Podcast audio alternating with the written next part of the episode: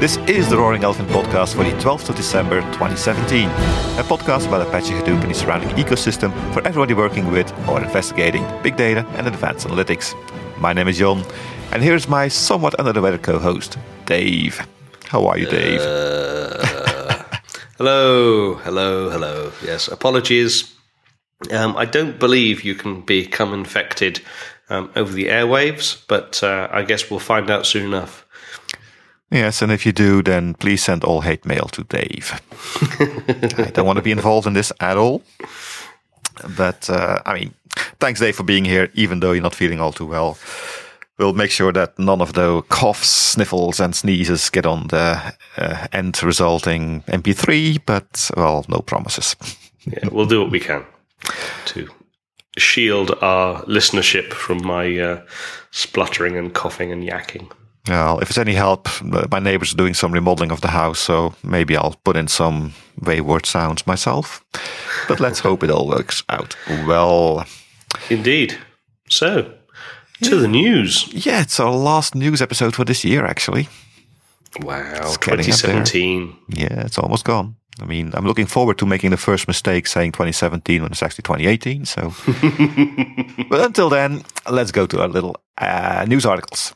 Okay. Uh, I got a couple. My first one is called Eight Fun Machine Learning Projects for Beginners. And I have to look for my little tab so I can actually know what I'm talking about. It's on the Elite Data Science website. Uh, I mean, it's Elite Data Science, so it has to be good, right? Maybe. At, at first uh, look, it looked like a, like a bit of uh, clickbait, but actually it's a nice um, summation, let's say, of eight different I would call it tutorials or labs or things to play with on machine learning. So this is in no way, shape or form uh, an elite or expert level uh, training course or something like that. It's more like if you are curious about machine learning and you want to know what all of those data scientists, magicians are actually doing. These are quite accessible entry level things you can just play with. You don't need big uh, clusters set up for this and it's uh, yeah just a yeah summary of different tutorials on the webs uh, on the internet that you can look at. I mean, a couple of them are very uh, very well known. There's the Moneyball example where you can uh, predict a lottery, you can predict stock prices, and there's also the uh, MNIST totally unpronounceable MNIST acronym for the handwritten digit classification challenge, which is a way of training a neural network to actually decipher your ugly handwriting if you're a doctor or not.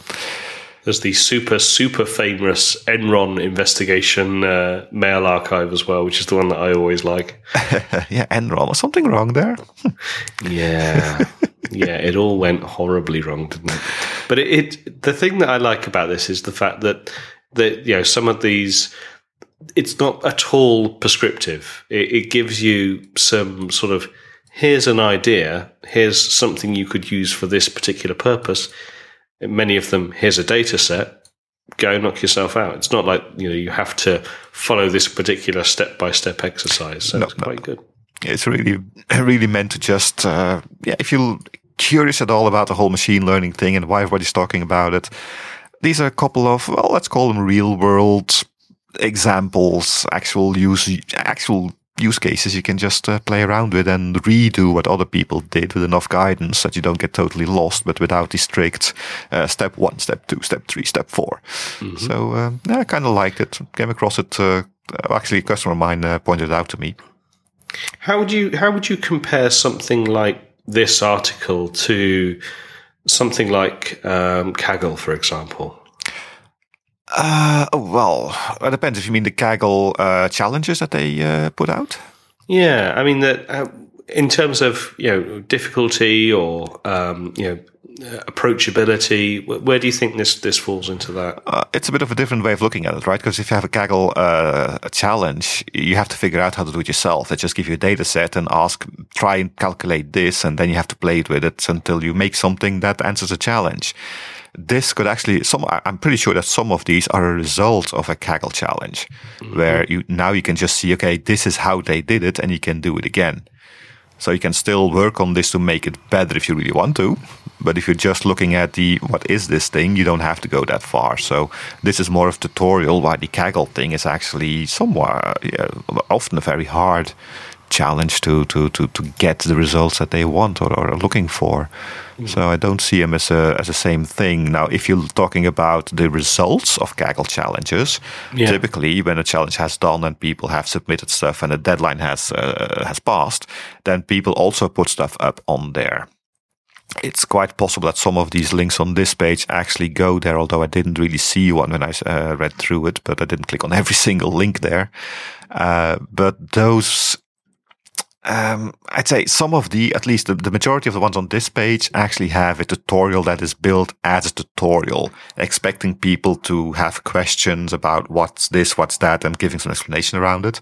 A Kaggle write up will be more like, this is what I did without really telling you why they did particularly particularly that or chose this tool or did this thing. So this should be much uh, should be more approachable, I would say. Yeah, makes sense.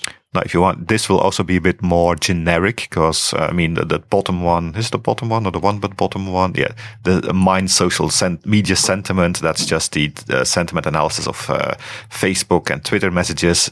That's mm-hmm. the example. That's the the what's the canonical example or what's the name? Uh, what's the term we use for that? Mm-hmm. Gold standard. Or, yeah, everybody does that. There's nothing really new there, but that's a good thing for a tutorial because it allows people to focus on the machine learning part of the tutorial, not not on the okay, what is Twitter, what is Facebook? Everybody yeah, knows that, yeah. so it's approachable. If you go to a Kaggle thing, typically what is Facebook again? I don't know. I honestly I don't use it myself. Because I mean, my battery on my phone dies fast enough without Facebook. don't need help from them. I do use Twitter now since we started this podcast because somebody has to, and you still refuse to. I do we should have a, a, a, kind of a collective effort to try and get uh, Dave on Twitter because he has so much interesting things to tell the world and he doesn't. It's, it's selfish of you. Anyway, so what I was saying is this is approachable and on the Kaggle website, certainly the challenges they put out these days will be a bit more esoterical. You have to really understand the data set first because the, the really easy examples, well, those have been done. So yeah, nice uh, article it's well, it's actually an article pointing to a lot of other articles. So it's a nice entry into playing around with machine learning if you're, uh, yeah, still looking at it and not sure what to do. Uh, it's all being based on open source things, so no money is involved. You try to if you try to play with these things, and it should be a lot of fun. So if you if one of our listeners uh, plays with this, and uh, let us know uh, how you how how it went, how you feel. Fabulous. All right. Link to so, the show notes, of course. Indeed. So I have uh, my my news article. My first news article is call for papers. Um, the call for papers is open for the DataWorks Summit, which is in Berlin, the European one. So the summit itself, um, April sixteenth to nineteenth. Um, and as this episode goes out, you'll still have a few days to rustle up your uh, um, your submission, and you need to get your submission in by December the fifteenth. So you'll you'll have a few days.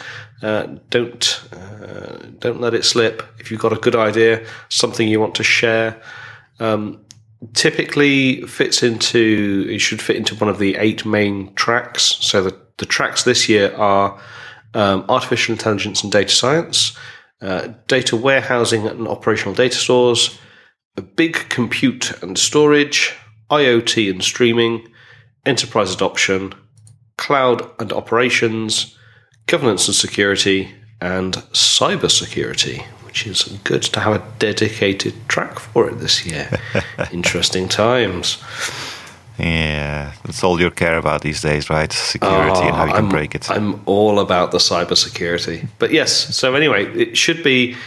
You know, it, even just looking at the, uh, the, the tracks, you, know, you, can see that they're starting to focus on some of the areas that uh, that are of uh, importance and of interest to the majority of the audience, and hoping that it'll be uh, another good event.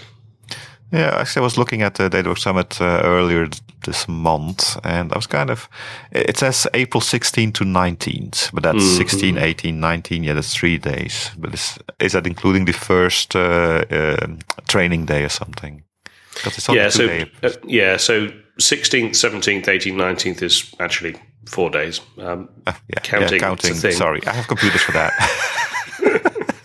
but yeah, my guess would be that uh, there'll be um, the sort of first first day or so of, of training, and then um, actual the remainder will be the days of the events. But I don't know exactly how that's going to uh, how exactly that's going to pan out.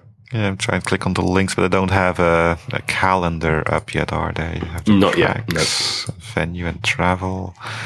Yeah, but I, I, I heard somewhere it was it's going to be two days of uh, of summit because that's usually what they do, right? In Europe. Um, I mean, it has been previously, but then I think it depends on uh, whether they're expecting growth. I mean, if you Sure. look at the um, San Jose uh, summit, that's always you know an extra day longer. So maybe this is the uh, maybe this is the transition, or maybe they're doing two days of training. If it was very popular last year, I I don't know yet. Yeah, for me, it does get kind of harder if it gets more days because, uh, I mean, you have to get uh, time off uh, at work. I mean, not Yeah. time off, but you have to be able to spend time uh, somewhere else. And with the travel involved, that's already an extra day for most people. So if the number of days gets larger, uh, on the one hand, it's great because it means more information, more, more, more, more, more sessions, more fun. But on the other hand, it gets harder to uh, uh, to go to it. So I'm a bit ambivalent there. Time will tell. That's interesting. Uh, it actually on the site has a attendance approval download letter. There you go. Dear approving manager, I'm writing to request your approval to attend the DataWorks Summit. They are making it easy, you have to admit. There you go. That's what it's all about. It's all about making it easy. It's fun. I, I like that. It's a nice touch. I haven't seen it on another uh, other event yet. All right, DataWorks Summit. With a bit of luck, we'll be there and we'll be able to greet our listeners. Indeed. do try to go there every year if I am able to. So we'll try our hardest to be there again. Anything else on the DataWorks Summit? Nope, that's it for me. Okay, then I'm going to call out to. Tell us about some beautiful data. Yeah, I'm gonna I'm gonna use social media. I mean, social media is using me for big data, so I'm gonna use them back, and I'm gonna call out a Reddit and a Twitter, uh, well, Twitter hashtag and Reddit channel. It's called, I guess. Not sure. It's just a Reddit. That's the, the verb as well, right? So it's the Data is Beautiful Reddit uh, stream and the same Data is Beautiful Twitter tag. And it's just a yeah, a plethora of nice visualizations. And usually uh, Dave is the one doing the visualization. Um, me to it this time. So I beat you to that, and that's why I always put these things in one day before Dave starts looking for articles. That way I win. but there's some nice examples there. I mean, I like the if you look at the uh, the Twitter one. Of course, it's going to change by the time our listeners hear this, because Twitter does seem to yeah change over time. But at the moment, there's a nice uh, graph of uh, some dinosaurs at the top of the Twitter feed. And it's some nice fun. And having visualizations work is still a very hard thing to do. And having examples on how other people do this actually helps me a lot. And the reason that I went for these is because I read an article on the Financial Times site on how bad uh, big data visualization can actually hurt organizations. Yeah. And I was going to share that one, but it's behind a paywall, so I can't. so, and in pure revenge against the Financial Times uh, paywall, I went to social media and, well, call, call it open source communication channels hmm, Yep. and went for uh, some inspiration there. And there's some very beautiful things out there. I, I particularly love the uh, so the, the two that I love of this are espresso versus espresso. Does the spelling become correct? Um, which is just brilliant. In fact, it's a really nice. It's a really nice article. The visualizations and the uh, um, the the analysis that they've put into it. There's actually a, an incredibly detailed amount of information that I would have never even thought of analyzing, and they've done a, an amazing job there. Yeah, I Um, just found it. and yeah, but the other one is uh, bombs in your backyard, which is. Um, On a less cheerful note. yeah, well, it, it's a visualization of the the US and um, essentially uh, Oh, wow. sites contaminated with toxic waste, all ranked between um, uh, response complete all the way up to high risk. So you know, obviously, some some places toxic waste has been um, has been cleaned up, but they actually give you um, when the cleanup was completed and the the cost to clean up. So you know, anything between. Well, I, I actually wonder if it tells you. Oh, here you go. So you can even sort by the most expensive um, uh, military installations by risk and cost. So Rocky Mountain Arsenal, Colorado, two point one billion.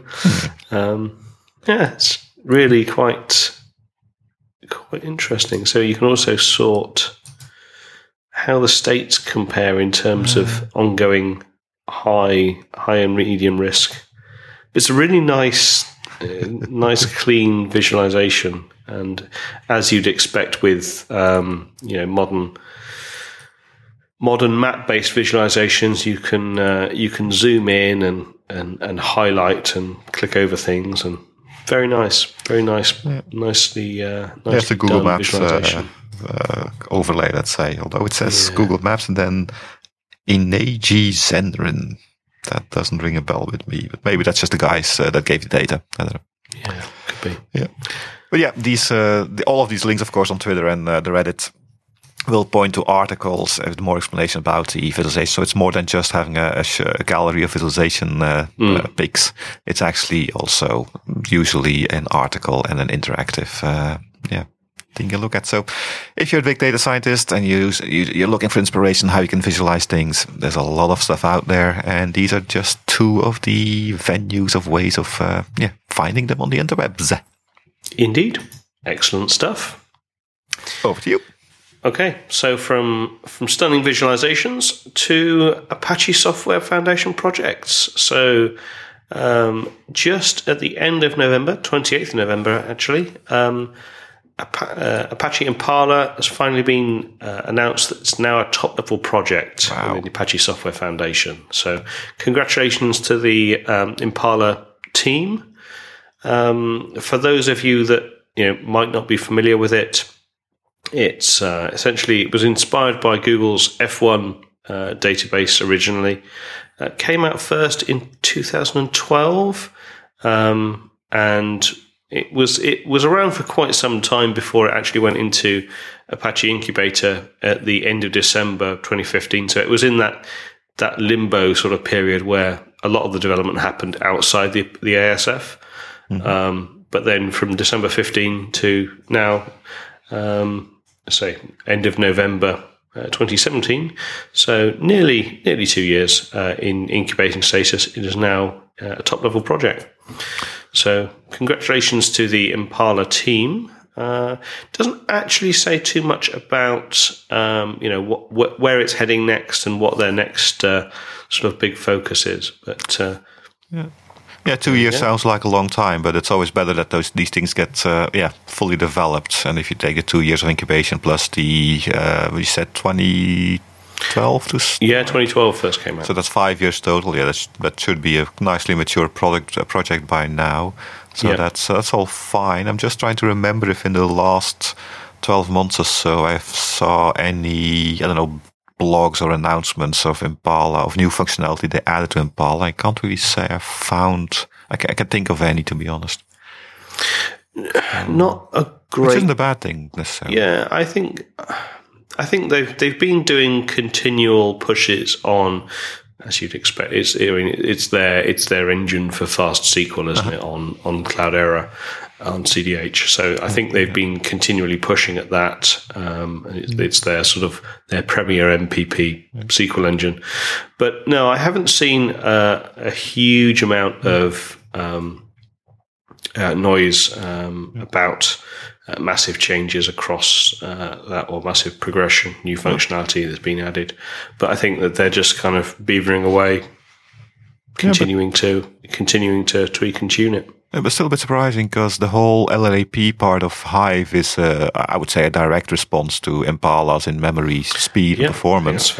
And the LLAP part, uh, that, that's a project, uh, that's a, that's embedded in Hive, isn't it? It's not a separate Apache product, LLAP, right? Correct, correct. Yeah. It is. But those guys have been uh, changing and publicizing what they were doing. So I was always, I'm always hoping if you have two companies, two organizations, or two whatever's making something similar, that they try to uh, beat the one every single time. So every time uh, A comes out with something, B comes out with something better, and A comes out with something better, better, and so on. That's how you get the whole improvement and yeah, competition driving innovation. And thinking now, seeing that it's a top level, that uh, this makes me remember. Oh yeah, Impala, it's still there, and it's it's a good thing. I mean, if it's what if it works, if it's a good tool for what you want to do, then definitely use this.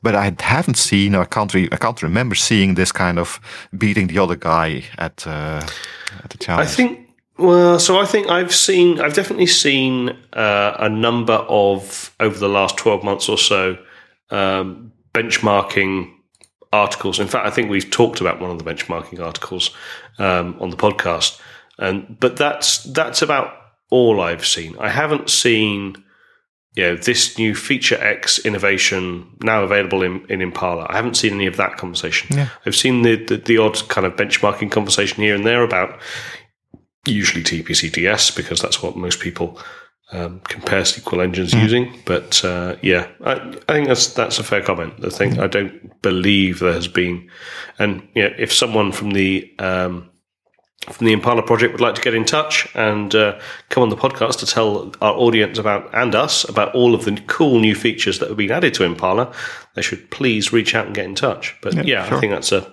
fair comment. Yeah, I mean, one thing I was thinking about, but it's a, a bad thought to be honest, is that okay, they, they've gone for TLP, so they've stabilized. So in the last couple, in the last time frame, they've focused on bug fixing things like that.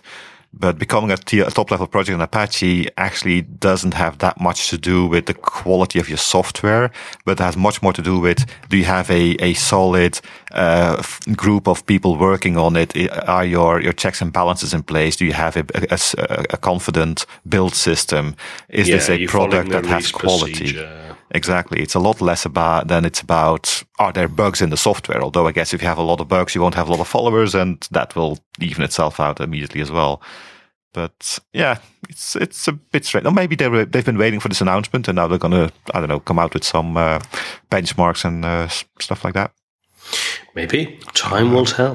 Let's keep our eyes open. And uh, as you already said, congratulations to Apache Impala. Well done. Top TLP. It isn't easy. Well done. Fantastic. Right. Tell us about fabulous new machine learning things. Yeah, this is a nice one. This is one actually. Uh, it's an older article. It's from uh, March uh, this year already. So uh, mm-hmm. just got it in the same year. So I, I count it as a win. But it's something I was looking, training, uh, teaching myself new stuff about uh, deep learning and artificial intelligence, and I came upon something called transfer learning. People who are into the analytics, into the advanced analytics in the AI part of the uh, the, the environment, they've probably already heard for, uh, about reinforcement learning, which is the mm. normal way neural networks work. By just giving it enough data, you reinforce a certain behavior in the neural network, which means you get a predictive outcome. It's a huge oversimplification. This, so don't kill me. Um, but this is transfer learning, and this article is by Sebastian Rudder. Oh, sorry, Ruder, only one D. He's a PhD student, but also a, a scientist at I'm not sure how to pronounce this. Alien. I think it's alien, but with a Y creeping in there. And it's a fairly lengthy article and it's really going in depth on what transfer learning is, how it works. There's some uh, nice math in there as well and also some examples at the end of, okay, in practice, what does this mean? And the transfer learning, the reason I came onto this is because, uh, putting my Microsoft hat on for a moment, uh, one of the biggest problems we have with our, with customers that want to do uh, neural networks and artificial intelligence is that they don't have data to train a model. Because training a machine learning algorithm means uh, you need a couple of thousand, ten thousands of data points. And that should give you a reasonable uh, result for a machine learning thing, for a regression, something like that. Right. If you go into neural network training, you need an order of magnitude more information than that. And basically, the only companies in the in the world that can do this kind of stuff are the big social media tracking companies out there, like a Facebook, a Google, Microsoft, um, that kind of things. Because if you want to do something like object recognition on visual on, on photos, you need so much information, so much data to train your neural network it's infeasible to do it as an as a normal company because if you're an insurance company, for example, and you want to use a neural network to detect the damage on a car that had a crash, for example, you can't really use a generic uh, trained model for that because that model is built to recognize I don't know birds and trees, and it'll probably recognize a car, and it might even recognize a car with damage. But it won't recognize two different cars with different kinds of damage and give you any kind of I meta tagging about how, how severe or if it's caused by this or that. If you want to do this, wouldn't it be great if you could use one of those pre-built algorithms and skew it a little bit to what you need? And that's what transfer learning does. Okay. Idea being that you make a generic model that works pretty well, you don't really overtrain it with reinforcement training. You you kind of leave it a little bit fuzzy at the end, so you don't go for the for the perfect uh, score every time. You make it a little bit more fuzzy, but then allow somebody else to use a different domain of data. It's called then. So let's say you have the generic image recognition that recognizes I don't know twenty thousand different objects in the world, and then you feed that model with another I don't know couple of thousand max of crashed car images and at that uh, label, of course, and at that point, you will get that machine learned that, that, that, that neural network that's already trained and giving reasonable results in the generic sense, you will skew it so it can improve its uh, scoring, its, its uh, referencing, inferencing, I should say, sorry, for a crash car uh, data domain. And in this case, the big guys like uh, Facebook, Google, Microsoft, uh, Amazon, I guess as well, they can use their huge models with a lot of training time behind it. And a end customer like an insurance company or a medical facility or something like that can use that, skew the model and have a lot better results than would ever achieve with creating a new model from scratch with only the data that they have. So it's, uh, it's new well, newish, as I said, it's a bit of an older network, an older article, but transfer learning is, uh, they're kind of comparing it as the difference between statistics and machine learning, to be honest. Mm. So this is really going to open up well, potentially will open up a lot of new avenues. It makes it a lot more easy for people to use neural networks. You also don't need the huge clusters for this. If you want to train a neural network from scratch, you need quite a few GPU, GPU nodes if you want to do it in any kind of reasonable time frame. Using transfer learning, you need less data, less memory, less GPUs, less time. So it makes it a lot more accessible. And just to make it a little bit more tangible, perhaps one of the examples they're giving there is the self-driving cars. Yeah, yeah if you would, if you have, if you're going to train a uh, model to for a self-driving car from scratch, that means you have to have a car driving around, making mistakes, and learn. But a self-driving car making mistakes, that's not something you really want. So basically, what they did is start with simulators, with uh, I mean, racing games and that obviously never give you enough uh, uh, uh, enough uh, well well well enough trained yeah that's English model to use it really on the road for for consumers. But it gives them enough baseline. And with that to start with then give it a skew a different data domain. And in this case the data domain changes from a simulated environment to a real life environment. And using that originally trained model refine it for the outdoorsy uh, self-driving car.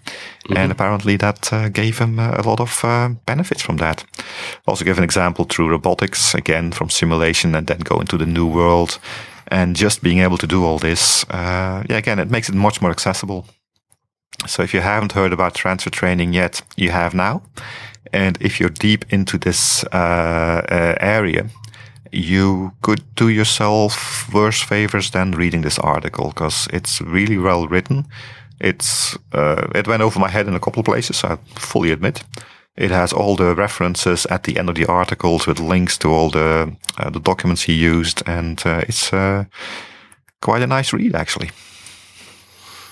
Very good. what? So, what do you think is going to? Do you think we're going to start seeing more transfer learning happening um, as this becomes a lot more um, readily understood, or do you oh, think yeah. this is still going to be no, it's the, happening already. the proviso of um, organisations that are kind of stuck deep into the uh, the very early bleeding edge? Uh, it's happening already, but it's happening at the big companies because, uh, again, Microsoft had on. Uh, if you look at Microsoft on Azure, we've got these uh, Cortana uh, APIs which you can consume. That those are pre-trained models which you can just use. You can send images to it, and it'll give you back the, the meta tagging you can do for that. But the exact example I gave you with the insurance company that doesn't work for them. So what you can do now on uh, on Azure, and I'm pretty sure Google and Amazon also have something like that in the works, at least or already out there. Because no, Amazon has the reinvent uh, uh, sessions at the moment, and mm-hmm. I've seen some things coming out on this particular uh, subject as well. And so the, the the next the way they add onto this now is that instead of just consuming the pre-trained model, you can go into a kind of a retraining uh, interface on the web where you can mm-hmm. say, okay, I want to have the vision API retrained with these cat and dog pictures, and now it becomes better at uh, figuring out what cats and dogs are, or again the crash tests or uh, whatever you want. So the big guys, the the the the the, the Facebooks, well, not Facebook because they don't really give the uh, uh, models for consumption, but uh, Microsoft, uh, Google, Amazon, they're already giving this as a second tier offering. Again, it's less easily consumed because you still have to retrain it a little bit and keep on retraining it over time. Because yeah. the more data you get, the better you can make your model, of course.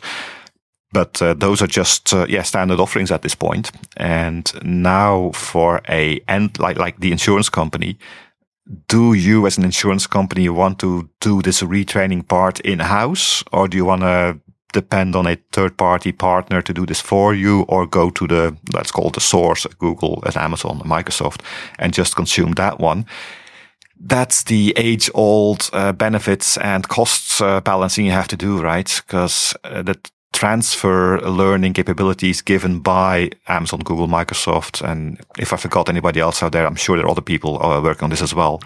They're going to give you a certain level of uh, transfer uh, learning capabilities, but there will be an, uh, I mean, simply, simply put, to retrain that model, you'll have to upload everything to the internet.